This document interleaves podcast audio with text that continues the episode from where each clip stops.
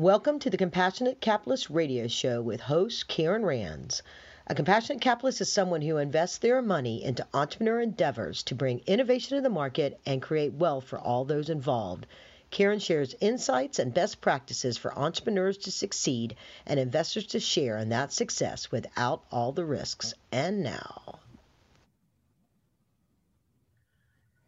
Hello, welcome back to the Compassionate Capitalist Show. I'm Karen Rands, and occasionally I will go ahead and do a, a podcast or a video cast with just myself as my guest uh, because there's a topic that's timely, uh, something that keeps coming up, or something I need to explain further. And so today we're doing that. So, um, one of the things that I offer to investors that are new, have purchased my book, or are solo investors out there that or even angel investor groups or or small groups that simply don't have the time and the resources to do initial evaluations.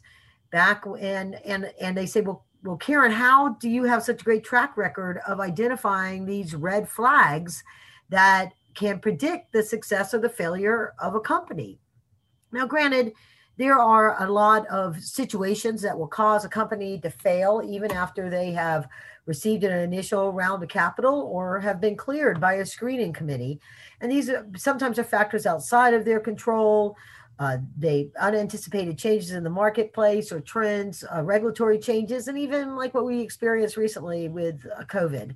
Uh, there's there's cash flow remedies that can help to prepare and anticipate of those kind of changes that, but those are real that oftentimes entrepreneurs don't um, uh, understand or embrace and the the investors are passive. So they're not always looking at those characteristics on a day-to-day month-to-month basis.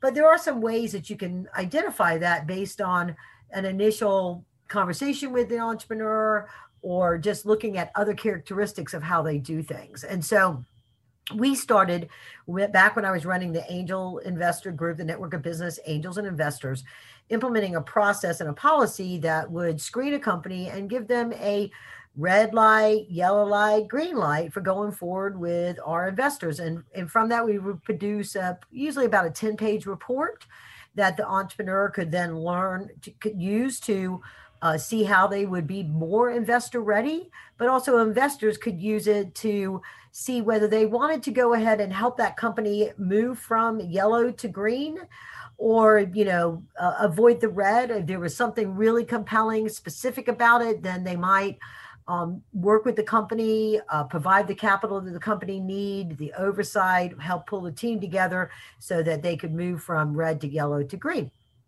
So in this talk today, I'm going to go over at a high level what are those categories, what are those areas that we look at, and why they're important. So, you listening as an entrepreneur today um, could assess this for yourself if you're in the process of starting to raise capital, uh, and also to the uh, investor if you're looking at deals. You're welcome to come to us and um, and save time and money, save the potential money that you're that you might lose on a deal, and the time you might spend going through due diligence with a quick uh, uh, just a few days turnaround, you would have a report that would tell you if they're red light, yellow light, green light. So, uh, so what do we look for within that? Right. This is uh, um, this is built off of of a decade plus of working with entrepreneurs see the ones that succeed, see the ones that raise capital, but also, even more importantly, uh, the hundreds of, inter- of investors that I've interviewed when I was was managing the network of business angels and investors, as well as when I was preparing to write my book, Inside Secrets to Angel Investing, which, uh, of course, is the primer to learn would you, should you, could you be an investor in entrepreneurs. So, the first thing that we do is we look at it, we, we assess their business plan, their pitch deck, their executive summary, and their financial forecast and their offering terms.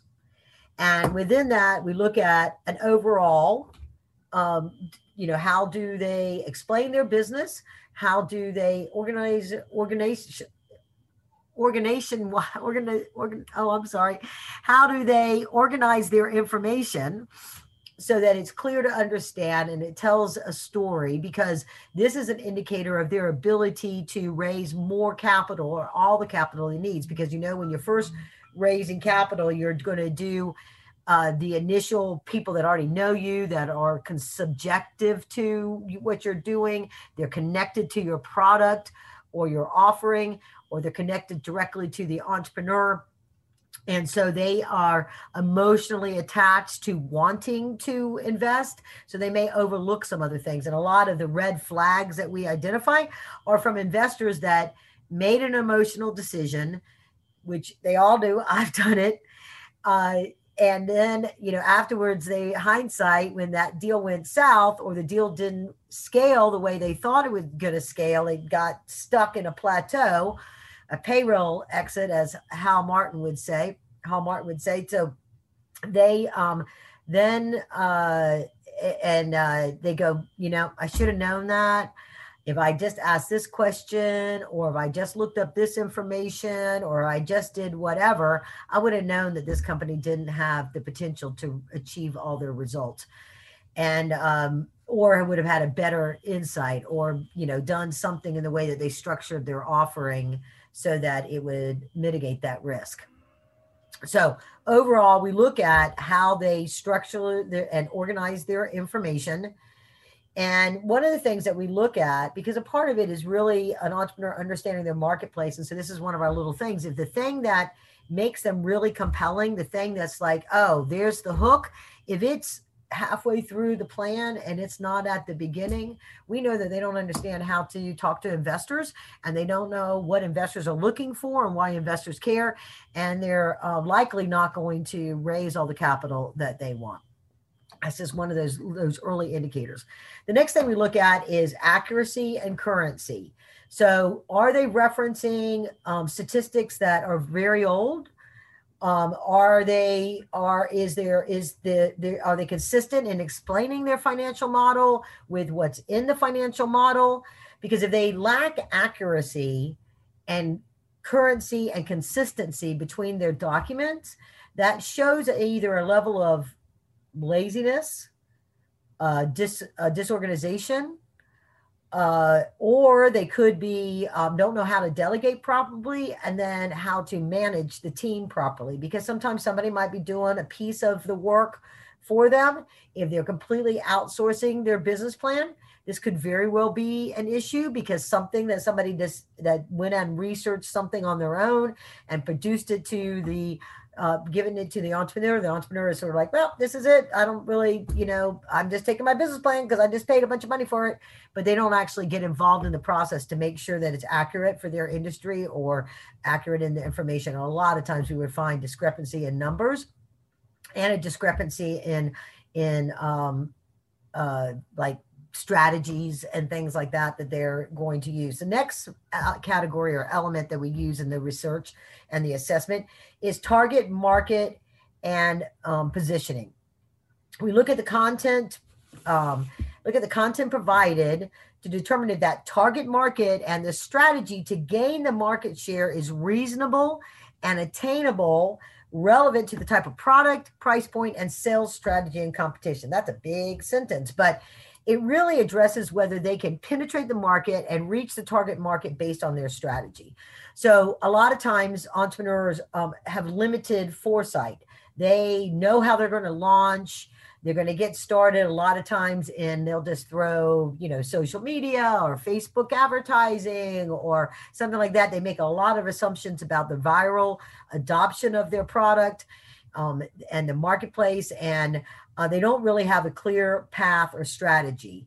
And you can see that reflected in their financials, which we'll talk a little bit more about. But when they when it's go to market, in order you have to look at the at the pattern of success of companies that have achieved the high success rate of um, massive market adoption, millions and millions in revenue, tens of twenties to hundreds of millions in revenue what was it they did? And there and there's not there's not a name brand product that we know today that grew their entire business with facebook ads.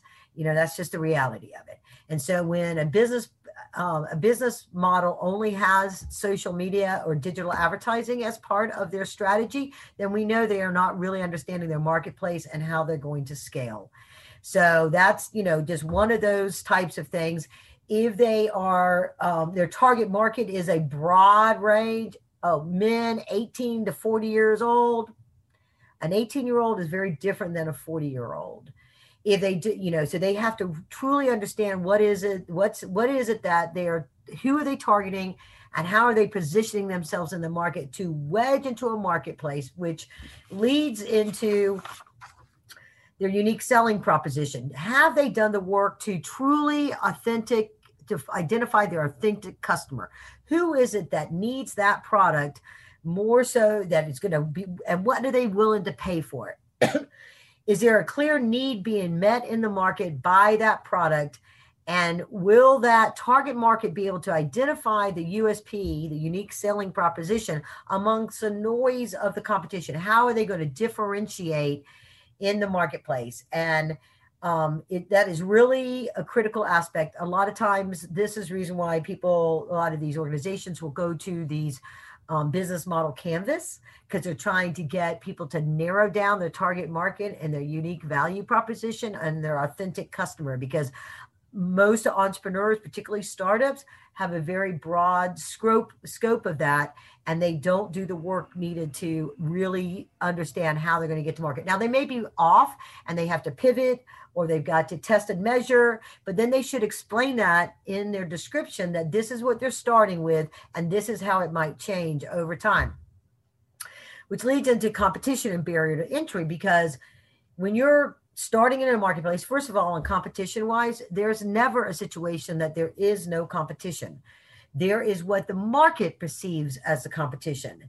And even if you're whatever it is, they're solving that problem now um, in some form or fashion. So, how are you going to educate them that you have a different way of solving that problem so that they're going to be able to um, see it and want it and pay for it, right?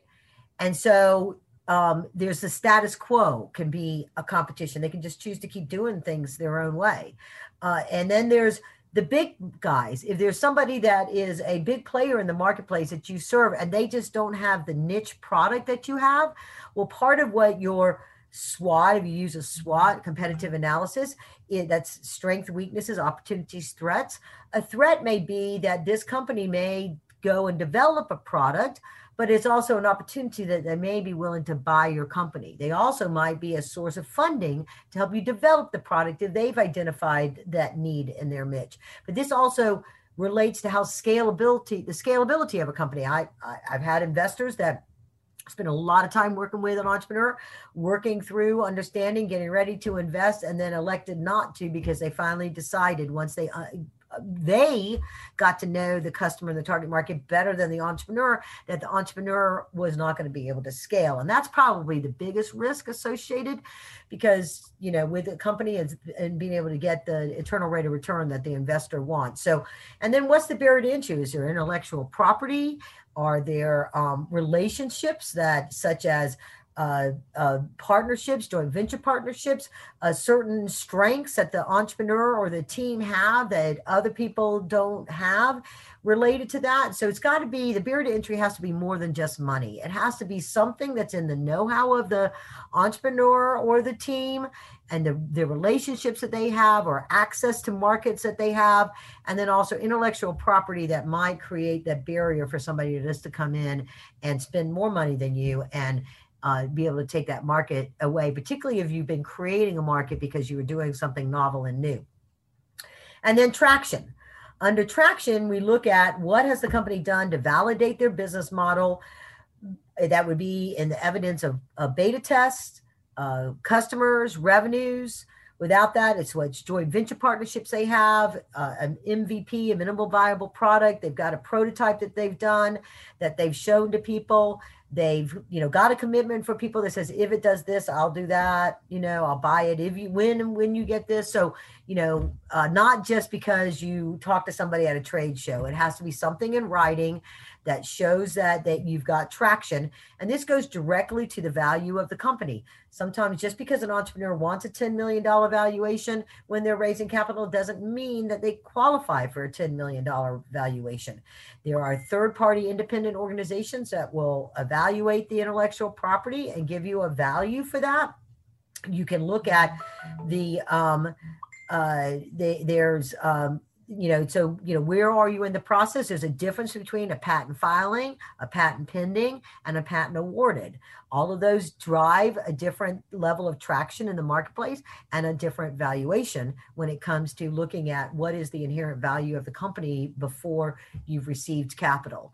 And so, um, without those those areas that also affect the barrier to entry, um, you're really at a at an idea stage and you are going to get the minimum amount of capital and most likely going to have to do it on some form of a debt instrument like a safe note or a convertible note because it's too hard to assess what the capital is. But the i mean what the valuation is.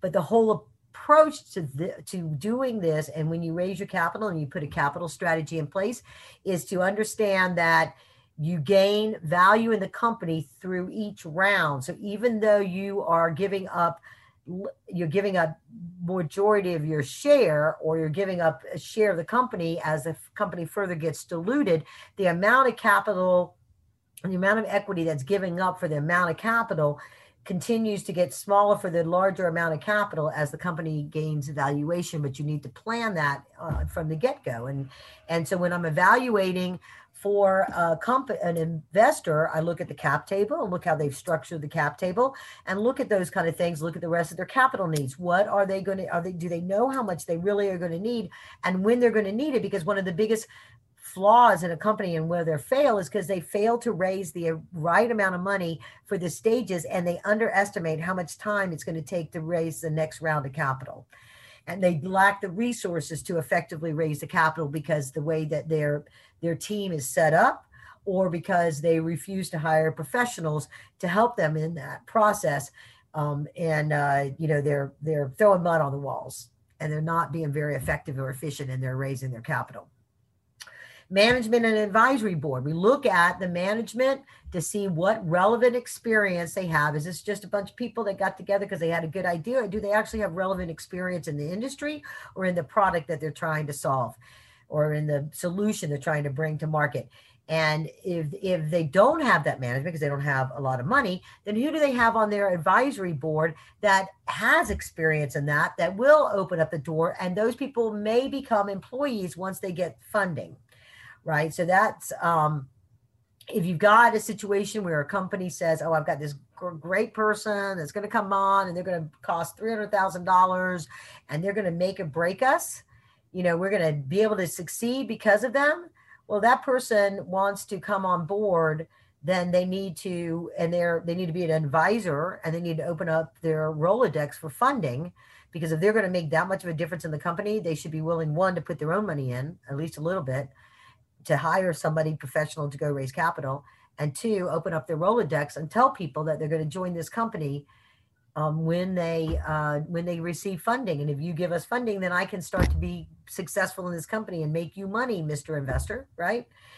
And then so that's you know those are real key. And then identifying if they don't have those people, who will they need? Because that might be an exec with a check that'll bring money in and put in it. So if they don't have a CFO identified, a CMO identified, you know, an operation person, a person that knows manufacturing, whatever their business is, if they haven't identified at least the skill set that they want that person to have, then they're not prepared for capital. They're not prepared to actually scale. You want to be able to put money into a company that knows what they're going to do with it and the path that they're going to take, the shortest path they can get to revenue and start be able to pay their own bills, not out of investor capital. And then investor capital can start to be used for growth strategy. And lastly, we look at in the investment structure and the return on investment. So this goes into the financials. Financials are really a true sort of like spyglass, magnifying glass on the thinking of the company because a lot of times they will just go into a um, a multiple they'll do a, a formula and it will just grow their business and um, they really don't understand where the revenues are going to come from. They don't understand their sales cycle. They don't understand their cost of goods. They don't understand the resources that they're going to need in order to generate the revenue that they're talking about. There's a lot of available sources for that information. The Small Business Development Center. There's a lot of information that you can gather to understand that uh, the advisors can help with that, particularly if they're people that have, are in big companies or have seen the growth of a company because you don't get companies that have 10 20 30 100 million dollars and have a resource number a people cost that is flat from when they were startup or when they were a million dollar company all of those expenses grow and the bigger and you don't have a small number on advertising you don't have a small number on these things you'll see technology companies will have a big r&d number and no you know the tech founders and they'll have none of this other number that can sustain, uh, sustain that growth or support the growth that they intend. And that's a red flag. That means they don't know what they don't know and they're not willing to go figure it out or get advice from somebody which is the the, the last and final thing is the coachability of that um, founder or that team of founders. Are they willing to listen and identify how they are going to go from a founder to a scalable company, what resources they need, what their plan is for doing that, the roadmap to do that, and the funding that they need to do that. The people, the money, and the plan. Do they have that? And so that is um, our red flag, you know, business plan assessment, business assessment service that we offer uh, and we do you know different flavors of it depending on if an entrepreneur comes to us or an investor comes to us uh, there's additional things that we fold into the investor model on this but you know having um, run an angel investor group done this type of evaluation on hundreds of companies now i serve as a mentor on business plans business co- uh, companies that are competing. I've got track record where every company I've coached in the last three years has placed first or second in their business plan competition because I understand this stuff. And so I'm I'm revealing, I'm kind of opening up the curtain for you guys to understand it too, because the purpose of the Compassionate Capitalist Show is to equip the our entrepreneurs and our investors and the CEOs and the um, strategic advisors that listen to this podcast on what are sort of the, the key inside secrets to what helps a company succeed and produce the return on investment that that founder wants for all his hard work or her hard work in building this company up, the wealth and the generational wealth they can create from a successful company, and for all those investors that are putting their money in, in some cases, their time and knowledge in resources into these companies for them to succeed. They're doing it as a fraction of what the founder is doing, but to, but they want to participate in that success without all the risk. But money is money, right? And time is money. So we work to save investors time and money and entrepreneurs time and money in seeking capital and investors in deciding which deals they want to spend time with to get through all their due diligence process. So thank you. Please go to karenrands.co and get more information about the services that we offer to entrepreneurs and to um, the investors.